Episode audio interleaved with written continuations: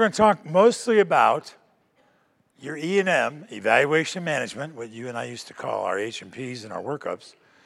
Um, and we're going to talk about modifiers. We're going to talk about some rules, about when to apply things. We're going to kind of mix in procedure talk with some of this. So there'll be a little bit of, hopefully, a little bit of everything for everybody. How's that? Again, the humbling reminder of what we do and what levels we do, and we have to remember our anatomy.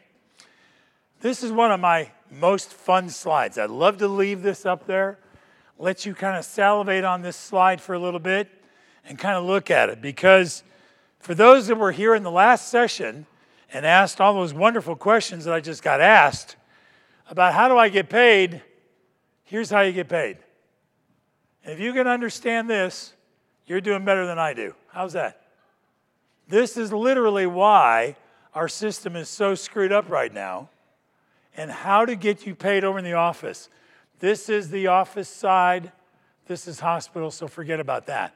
But you talk about all these different people involved in coming up with classifications. We talk about diseases, we talk about procedures, we talk about uh, in the office, we use J codes for our drugs, our steroids, and all the other things that we use, how to bill it on certain forms, and all of that kind of stuff. So, when you're talking Medicare, especially, this is one of the reasons why we have such a problem. All right, just real quick here, let me throw all these up.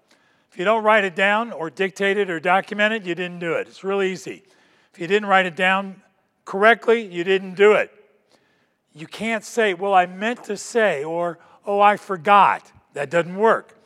If you can't produce a copy of what a real hand copy Yes, we're in the days of electronics, everything, but if you can't show me as an auditor, or if I'm representing you in a high level court of appeals in front of administrative law judges, which is about one third of my private practice now, and you can't show me, well, this is what we did, we dictated, but it got lost.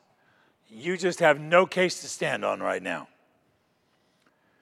If you can't justify the medical necessity, as I said, based on the insurance carrier's definition, somebody just asked me during the break about doing six month skin evals. And I asked her point blank, tell me what the diagnosis is for that and what is the CPT code for a six month skin eval. Since there is no code for either one, by the way. So you need to have a better reason to say, I'm doing a six month skin evaluation or I'm doing a yearly evaluation. That means absolutely nothing from a billing and coding perspective until you put it into perspective of why are you seeing this patient today and for what reason or reasons. If you code it incorrectly, you don't get redos most of the time. If you code it correctly, you might get paid always doesn't mean you get to keep it, and definitely always be prepared to give it back because the hunt is on for PAs around the United States from an auditing perspective. And I'm going to talk about that a little bit later here because you need to hear this. There's a lot of take home messages in what I'm going to tell you here. I gave you a lot of resources again. I don't need to belabor all that. A lot of resources talking about risk and billing, and I want to really kind of hone in on uh, certain ones here. Double billing is something you have no control over, but it's something you need to take back to your office and say, hey, why are we having so many claims being denied for double billing? Meaning somebody needs to get their act together and figure out what's going on.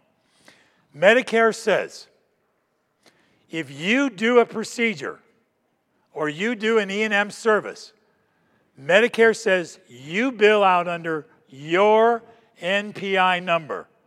All of you PAs and anybody else out there who is a medical provider licensed by your state and you are dealing with Medicare patients, you must, must, must